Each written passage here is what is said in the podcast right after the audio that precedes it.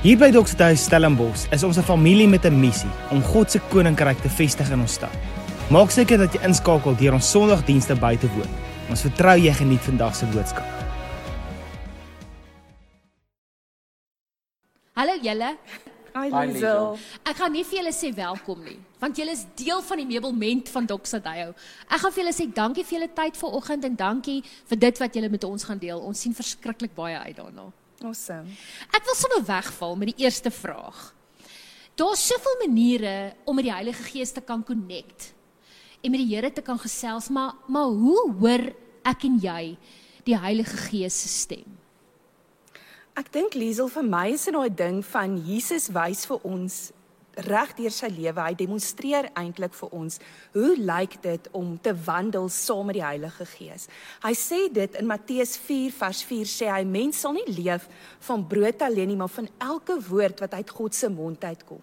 So die Bybel is vol van sulke stories en dan kom Jesaja 50 vers 4 en hy sê die volgende. Hy sê soos wat ek en jy kom sit, hy sê as I sit as a disciple morning by morning, he encourages me and shows me how to encourage others.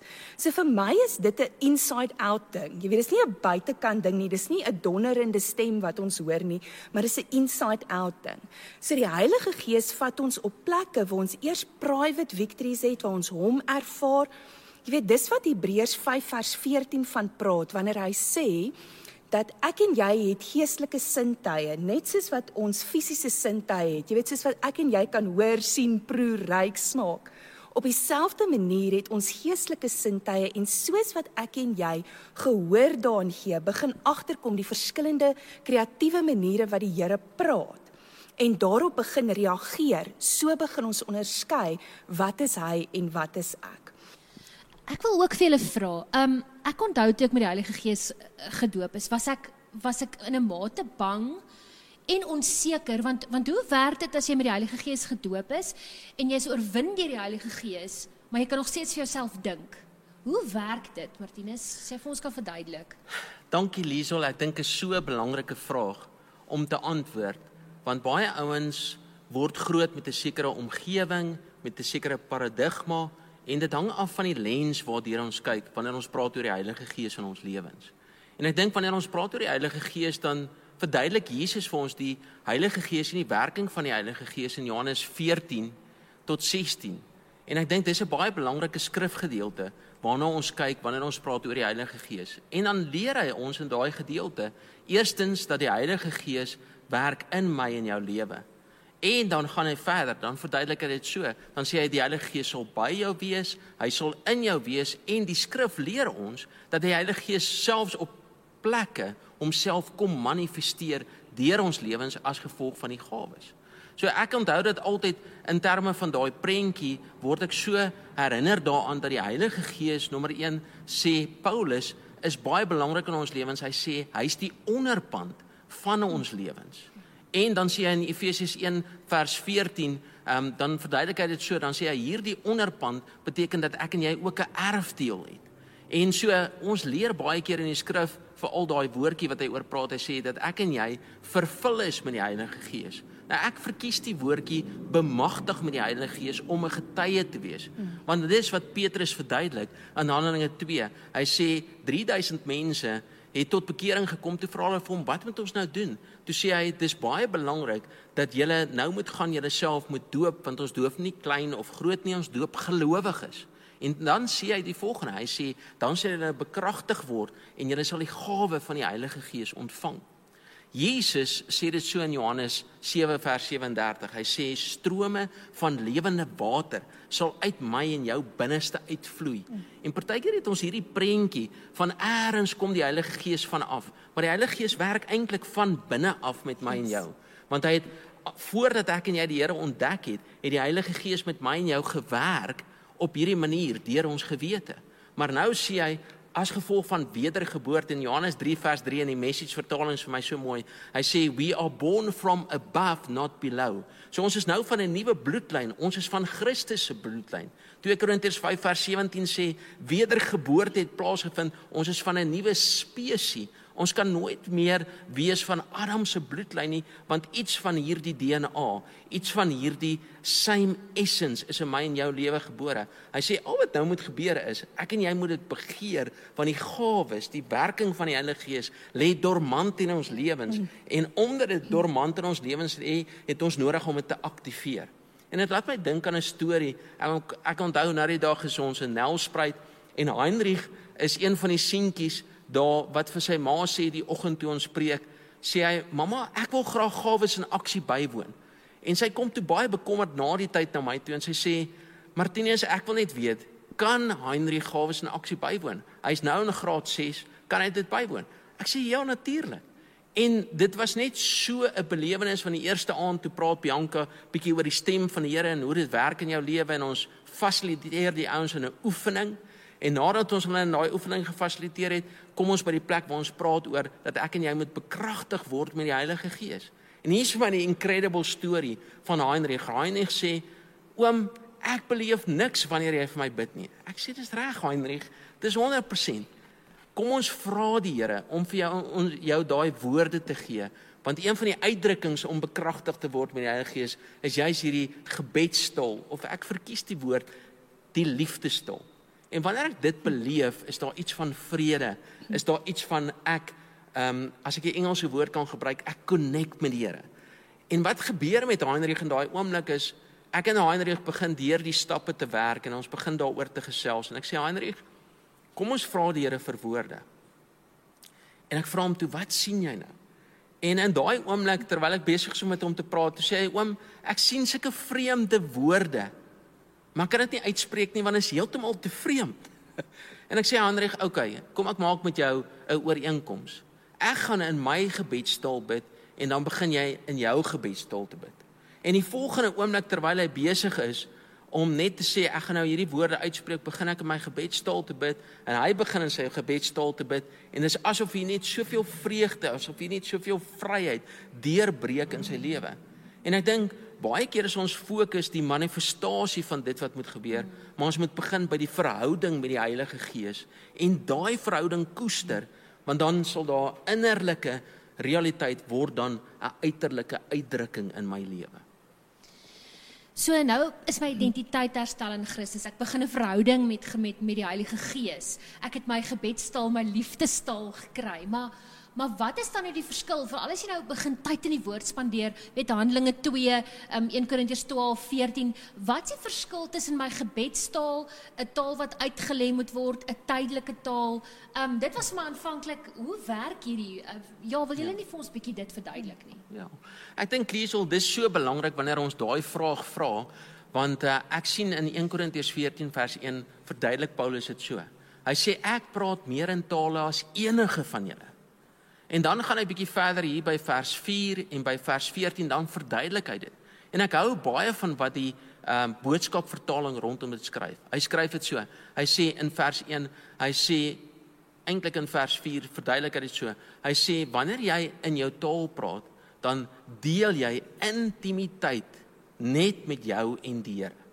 En ek dink hier's die vir my wanneer ek dit verduidelik vir mense, dan dink ek altyd aan 'n um, egpaar wat smoor verlief is op mekaar.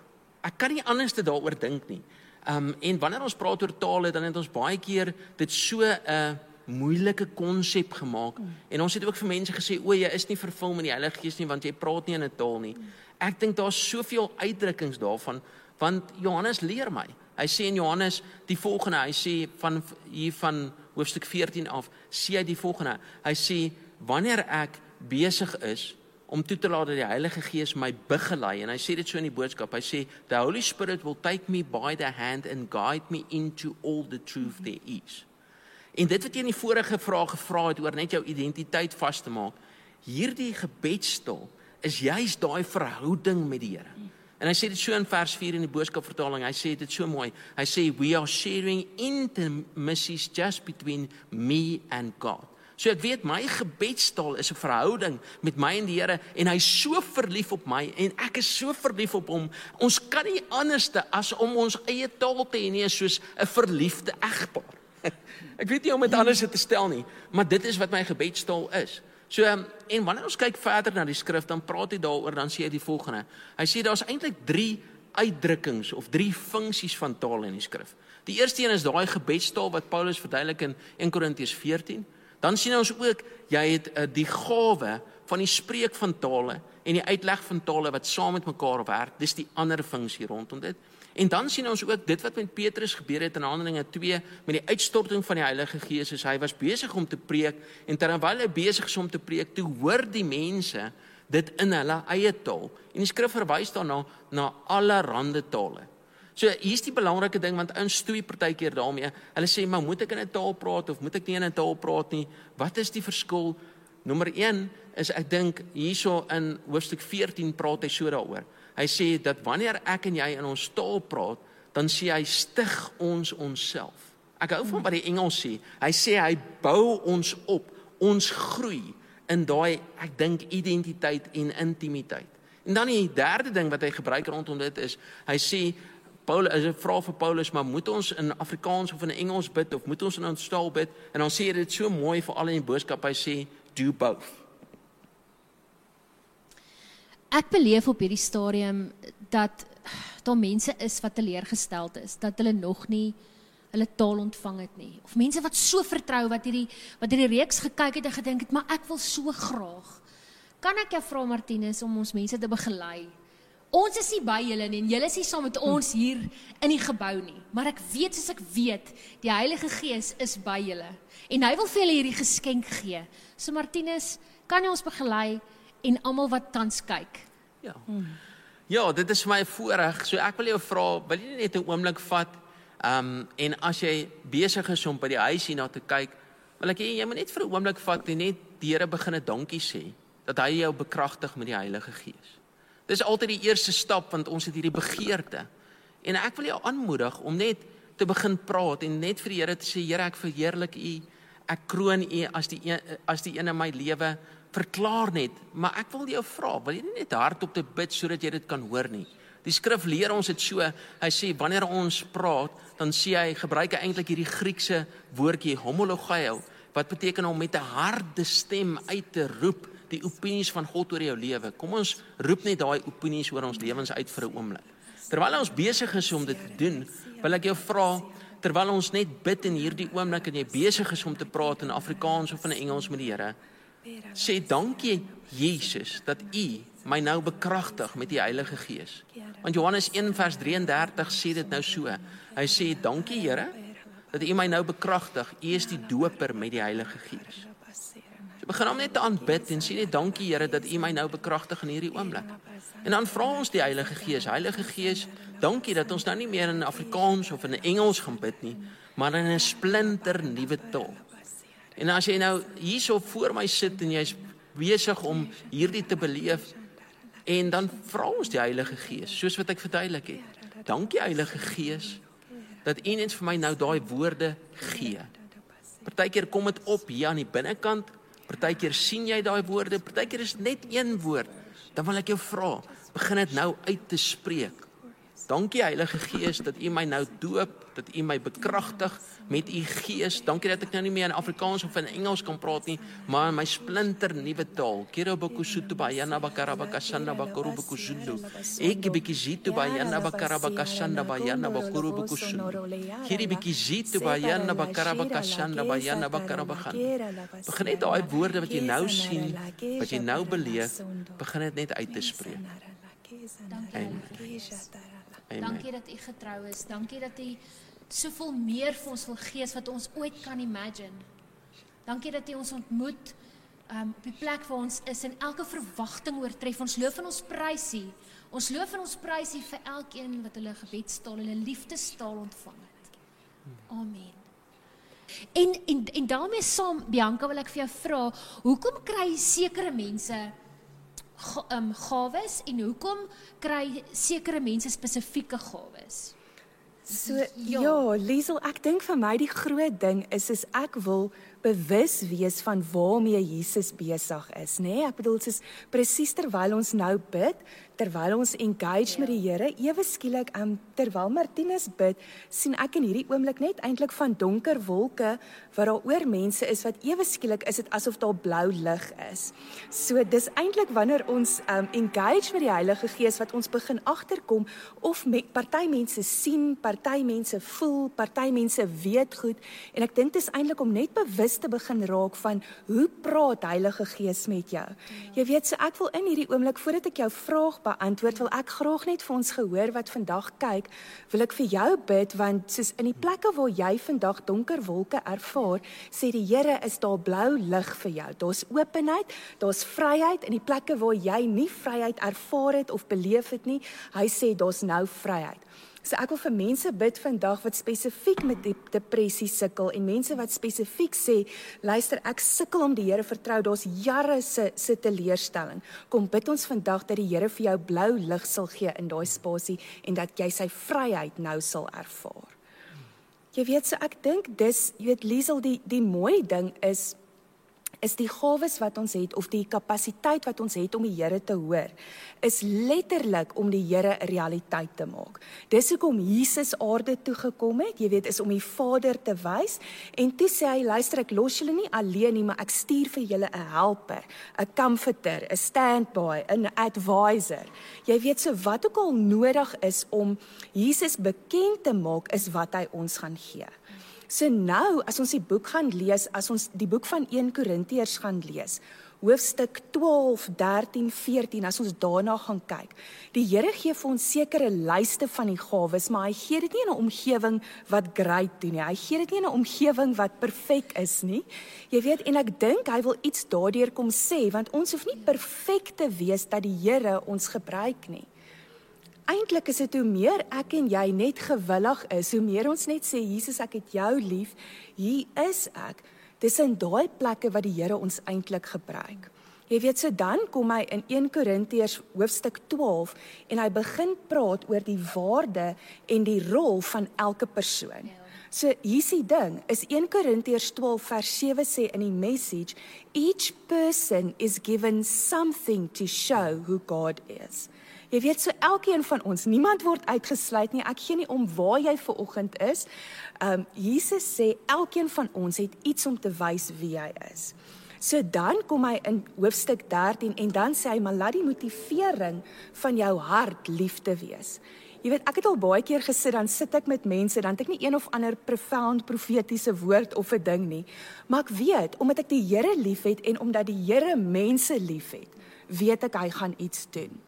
En so dan kom 1 Korintiërs 14 en hy praat eintlik hy sê nou, jy weet, as ons in 'n plek instap waar almal in die gawes opereer, nê. Nee, hy sê, "Oké, hier's 'n goeie idee hoe om daai vloei te kanaliseer." Vir my die belangriker vraag is, wat wil die Here in 'n omgewing doen? Ja. Jy weet want dis nie net my sterkpunte wat die Here gebruik nie, dis partykeer juis my swakpunte wat hy gebruik want as ek swak is, nê, nee, dan's hy sterk.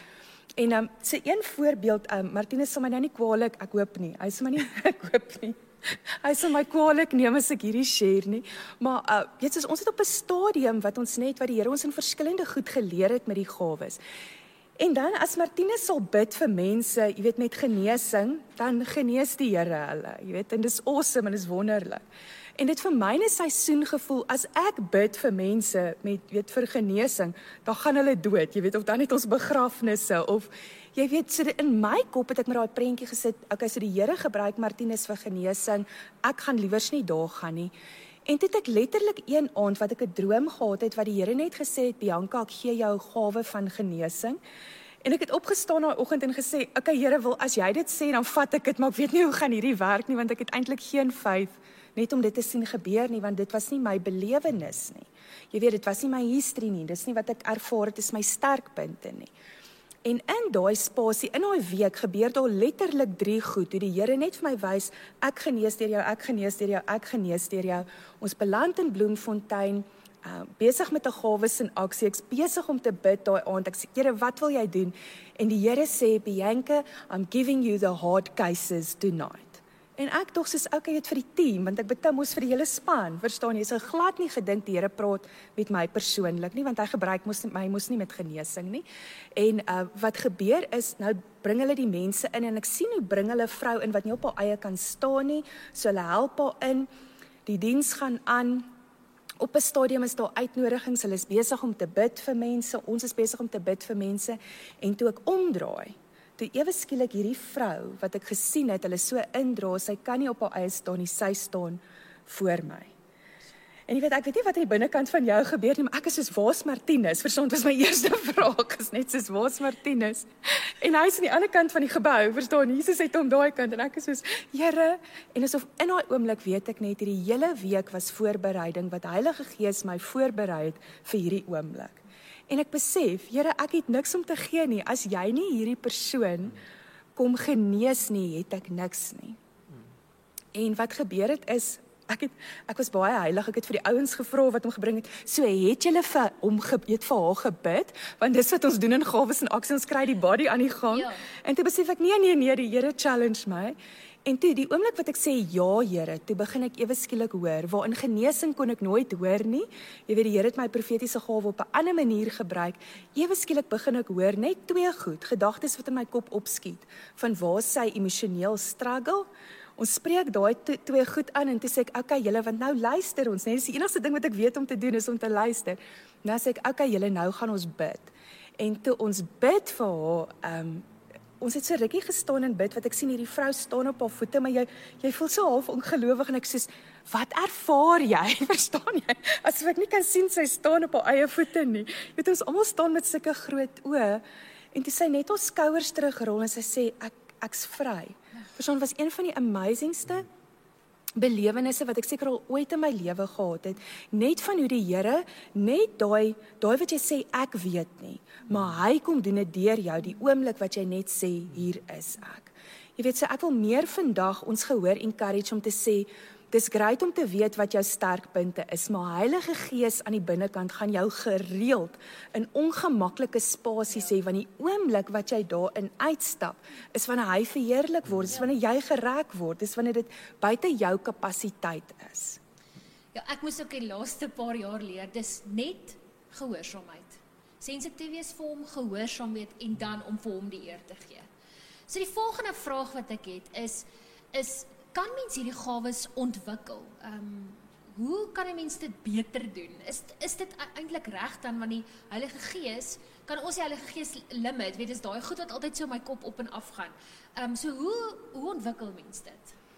Okay, so ek weet nie of jy uh Liesel ooit ekstra wiskunde klasse gehad het nie. Okay, fantasties. Dit het gehelp nie.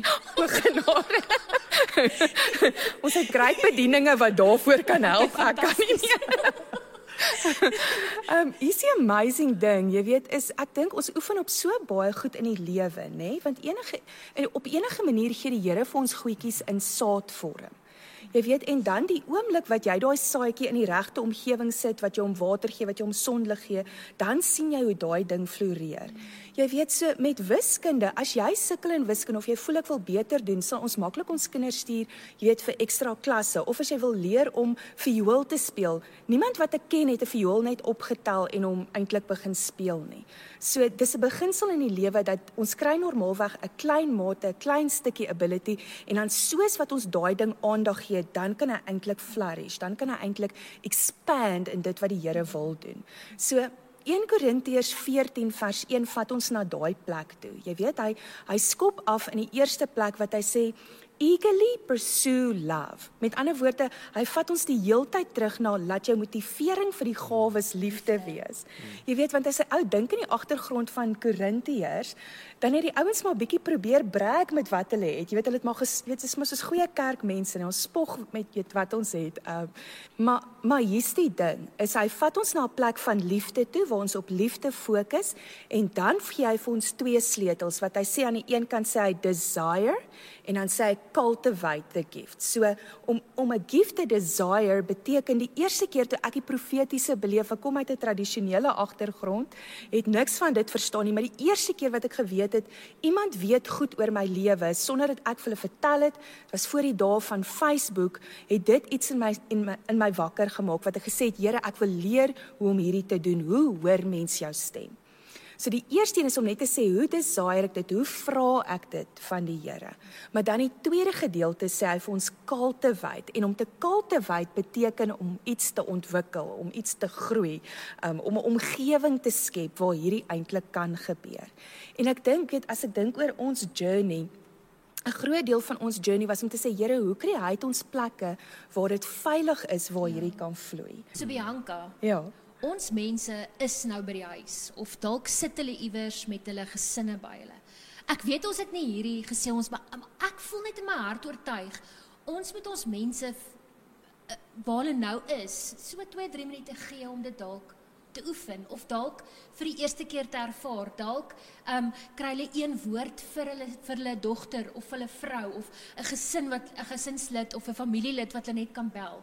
Kan ons kan ons so iets doen in hierdie oomblik? Ek ja. ek toe kom nie, die Heilige Gees is al by julle. Let's go for it. Ja, so. Kom ons ja. julle kom. So ek dink terwyl ons inspring in daai oefening lekker Liesel, um, wil ek jou encourage. Dis baie keer net daai eerste gedagte wat opstaan wanneer jy aan iemand dink. So laat jou fokus op Jesus wees. Kom ons vra hom. Kom ons sê net Jesus, dankie in hierdie oomblik dat u begeer om met mense te praat.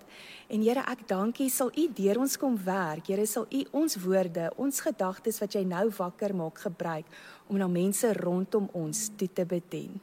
En dalk waar jy sit vanaand, wil ek jou vandag wil ek jou sommer net uitnooi dalk dalk herinner soos wat jy op jou man fokus op op jou of jou vrou of een van die kinders, vra bietjie vir hom, Here, aan watter Bybelkarakter laat hierdie persoon u dink? Weet jy wat's daai eerste Bybelkarakter wat net opkom? Vra dan vir hom, Here, hoekom laat hy jou daaraan dink? So jy's welkom om soos wat jy dit te ervaar, net bietjie met met hulle te share daar rondom jou. So vir die van julle wat dalk al weet hier geoefen is en wat sê Bianca, hierdie kom baie natuurlik vir my. Kom ons vat 'n treukie verder en ons weet Jesus praat deur so baie stories as hy praat oor gelykenisse in die Bybel, vergelyk hy geestelike waarhede, jy weet met goed wat mense mee bekend is, met skape en landerye en wynsakke. Jy weet so, kom ons vra die Here vir 'n oomblik, Here, as ek nou fokus op my familielid of op my man of op my vrou, Here, aan watter storie herinner hulle U? Jy weet, so miskien is daar 'n fliek wat ewe skielik oppop of 'n storie wat jy gelees het of dalk 'n liedjie wat ewe skielik nou in jou kop is. Heilige Gees is so kreatief om te kommunikeer. En dit wat jy ontvang wanneer jy daai revelation ontvang, dan vra ons vir die Here, Here, wat beteken hierdie? Wat wil jy sê vir hierdie persoon? En kom ons raak net stil, hoor daai gedagtes wat hy vir jou gee. En dan vra ons altyd die volgende vraag. Ons vra, "Oké okay, Here, hoe gaan ek hierdie nou toepas?" Partykeer is dit kere wat ons bid, soos nou, is dit kere wat jy iemand eintlik mee kan bemoedig, mee kan encourage. So kom ons doen dit. En dan dalk Liesel net net nog 'n gedagte. As ons sê ek wil nie net vir my gesin profeteer nie. Dalk wil jy vinnig jou foon vat. Jy weet ek is baie keer so en dan sal ek baie keer prentjies sê wat vir my kosbaar is, iets wat weet waarheid praat of profound is. Miskien wil jy vir 'n oomblik vat, Here, aan wie's die een persoon buitekant my huis? Jy weet jy's nie beperk deur lockdown nie, nê? Heilige Gees is limitless. So ek ja. vra vir hom, wat is wat is daai een persoon aan wie jy dink? En as Heilige Gees dit vir jou wys, vra net vir hom, Here, wat is een prentjie wat ek dalk vandag vir iemand kan aanstuur? En kyk, weet en sien wat se terugvoer Jesus vir jou gee uit dit uit, want hy vat daai klein treetjie wat jy neem en dan multiply uit dit. So ons sal so graag hierdie stories net wil hoor van dit wat jy beleef het. Ons gaan vir julle 2 tot 3 minute gee, um, en dan kuier ons weer verder.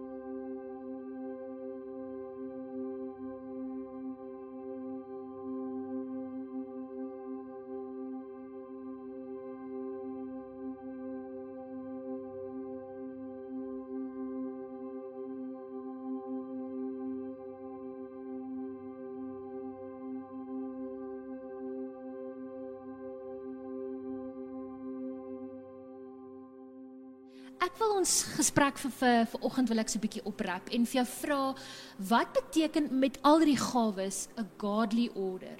Um, hoekom is dit spesifiek geskryf? Wat beteken dit as ons vry is in die Heilige Gees, but there's a godly order? Hmm.